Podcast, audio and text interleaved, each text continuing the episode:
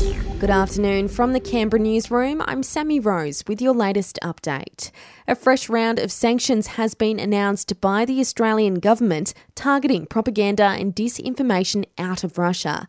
Overnight, UK's PM Boris Johnson has called on a renewed effort from allies to stop Russia's invasion. This is the moment for Ukraine's friends to create a coalition of humanitarian, economic, and defensive military support to ensure that Putin fails.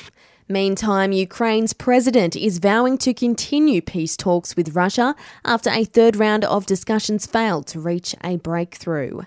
A woman's body has sadly been found in Sydney this morning, not far from a car swept into a stormwater canal. Meantime, Queensland's death toll has risen to 13 overnight, with a 31 year old man's body found in floodwaters.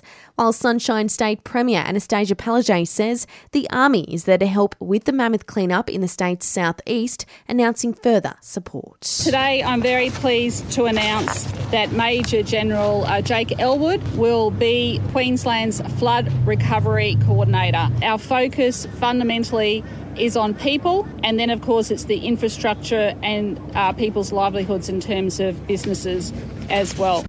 Australia could go back to making critical goods on our shores to protect us from the uncertainty of global supply chains. The PM is announcing details of a $1.5 billion fund with a special focus on locally made computer chips and medicines. The Groovin the Moo Music Festival is the latest Canberra event to go plastic free as the ACT continues its war with single use products. It joins a long list of local events announced as plastic free late last year, including the current Enlighten Festival and the recent Canberra show. Pop star Ed Sheeran is in court. He's facing accusations he copied parts of his 2017 hit Shape of You from unknown songwriters without giving credit.